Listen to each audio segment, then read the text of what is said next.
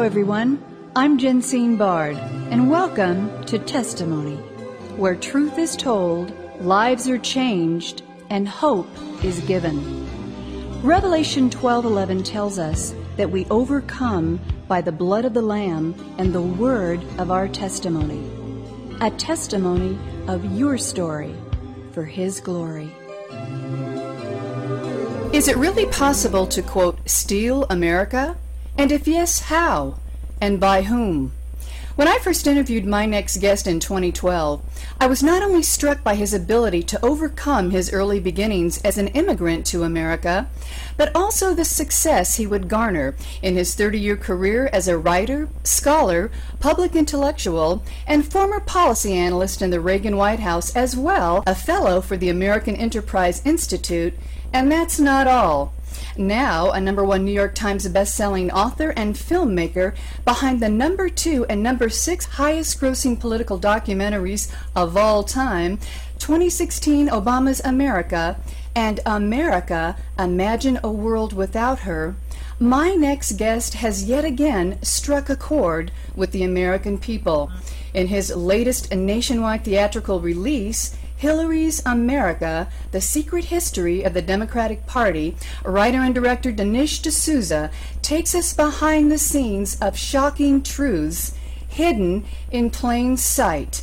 What are those truths? Here to share more with us today, ladies and gentlemen, please welcome, always an honor, Dinesh D'Souza. Dinesh, welcome back to Testimony. It's good to be on the show. Well, it's great to have you. First of all, I saw the film, Dinesh, and loved it. For our brief time here today, can you share with our listeners how you came to write Hillary's America and then take us behind the methodology, the means, and the motive you would discover under forced incarceration interviewing real criminals and how you equate that with alleged criminals not behind bars. Dinesh D'Souza, please tell us that story. I uh, made a movie four years ago on Obama it was called 2016 Obama's America. And uh, for that film, I went to Hawaii and Indonesia, Kenya, kind of got into Obama's world. And I seem also to have gotten into his head. Uh, he was very unhappy about the film, attacked me on his website, barackobama.com. And then shortly after that movie came out, the FBI came knocking on my door. I was accused of campaign finance violation by giving $20,000 to a college friend of mine who was running for the Senate. Uh, I did, in fact, exceed the campaign finance limit, but normally they don't prosecute this. It's not a criminal matter at all. It goes to the Federal Election Commission. You get a community service and maybe a fine. In my case, they tried to send me away to prison for two years. Uh, and had the Obama administration succeeded, I would be in prison now and not able to make this latest film, Hillary's America. I think that was actually their their goal. It wasn't just retribution; it was also an effort to put me out of commission. Um, happily, a Clinton judge did not go along with that, but he did sentence me to eight months of overnight confinement. Um, again, I emphasize that no American has ever gone to prison for doing what I did. Even this, to my way of thinking, was an excessive sentence. Uh, but I tried to turn the lemon into lemonade, learn from my experience, and apply that knowledge uh, to the new book, Hillary's America, and the accompanying film. Right, right. Now, in the movie, which I saw, which is fantastic, you are actually interviewing criminals, you're actually teaching. What did you find?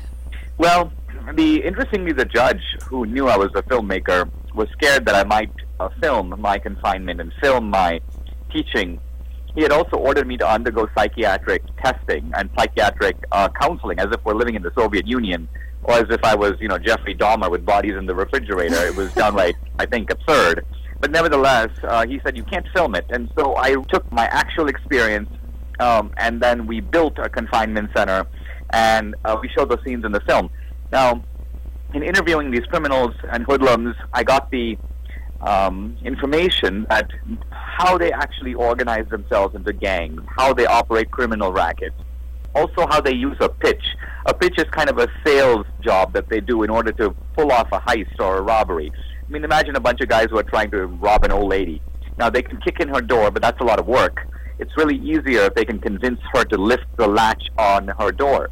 Now, how do they do that? They have to sweet talk her into doing that, and that's the pitch. So I began to see a lot of the of what we hear in politics. You know, here we are, the Democratic Convention. I keep hearing all this rhetoric about how we're fighting for the little guy, we're fighting for minorities, we're fighting for blacks and Latinos, and I now recognize that it's a pitch. The Democrats use this kind of rhetoric to con people into thinking that they're out for us when they're actually out for themselves. And this is particularly true of the two Clintons. This is a kind of tag team, a Bonnie and Clyde operation, in which they are, you know, in it for themselves uh, to loot the treasury, to accumulate personal wealth and power. They've been doing this, running these rackets since the Arkansas days.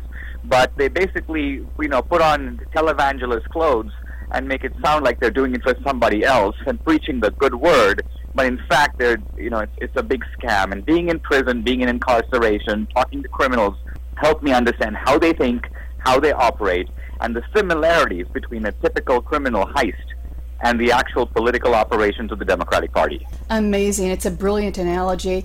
Dinesh, in your book and in your movie, you cover key topics slavery, women, Alinsky, corruption, destruction, injustice, and crime. I want to go to the slavery issue. Since the Clintons and the Democratic Party seem to appeal to the black base more than any other, you talk about how Democrats transitioned from pro slavery to pro enslavement. Can you explain? Well, the Democratic Party was very definitely the party of slavery. They, they didn't invent slavery. Slavery's been around for centuries, but the Democrats invented the justification for slavery, the political defense of slavery, the idea that slavery is good not only for the master but also for the slave. And uh, the Democrats were opposed to this by the Republican Party, which was founded explicitly to block the spread of slavery. Now, subsequently, progressive historians have tried to disguise the Democratic Party's deep commitment to slavery by reframing the whole slavery debate as a North South issue the North was anti-slavery, the South was, was pro-slavery. But wait a minute, most Southerners did not own slaves. Most Confederate soldiers did not own slaves. Uh, moreover, the Northern Democrats, led by Stephen Douglas, supported slavery. So the slavery battle is better understood not merely as a North-South issue, but as a, as a fight between the pro-slavery Democrats and the anti-slavery Republicans. Now, that was all 150 years ago.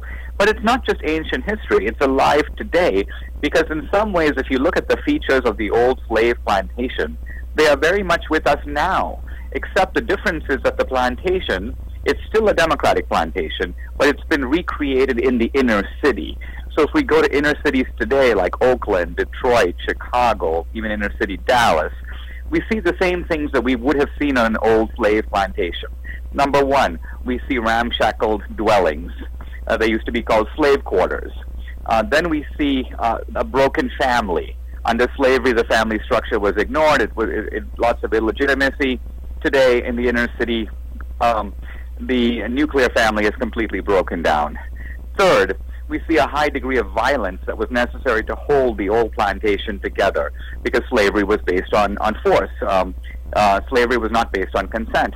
Similarly, now in the inner city, a great degree of violence, a lot of police are necessary just to keep the place together because life is so terrible in those places, and those places can easily boil over.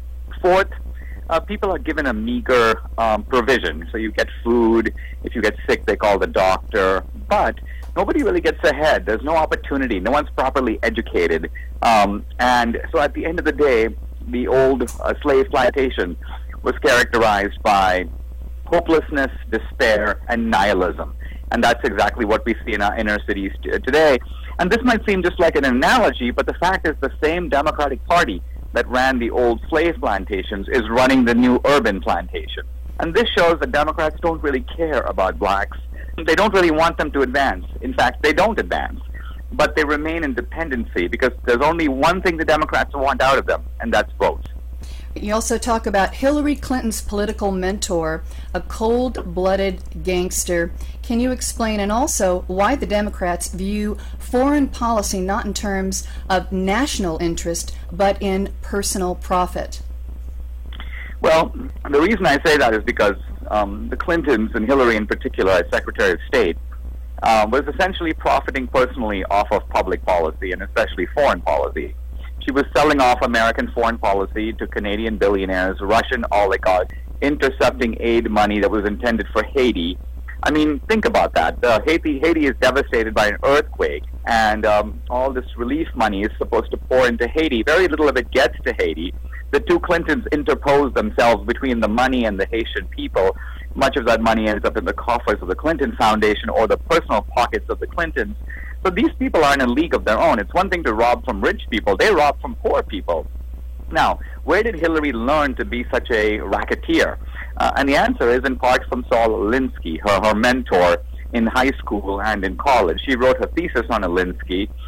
Now, a lot of conservatives think of Alinsky as some kind of a left wing ideologue, and Alinsky, of course, wrote the book Rules for Radicals. But the real Alinsky wasn't just an ideologue or a radical, he was also a thief and a gangster and an extortionist. Uh, he became a petty thief on the streets of Chicago when he was a kid then he went on to the University of Chicago and figured out a scheme for robbing from the university.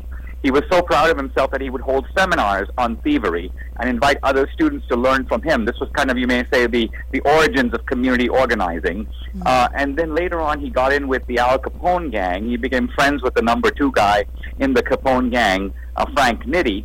Uh, and he began to admire the way that in which the mafia could extort money from people. The only downside, of course, was that mafia guys sometimes got knocked off. Uh, and so Alinsky said, well, you know, I wonder if I can apply these very same lessons to politics. I can become a kind of professional extortionist with the only difference that maybe I won't get knocked off.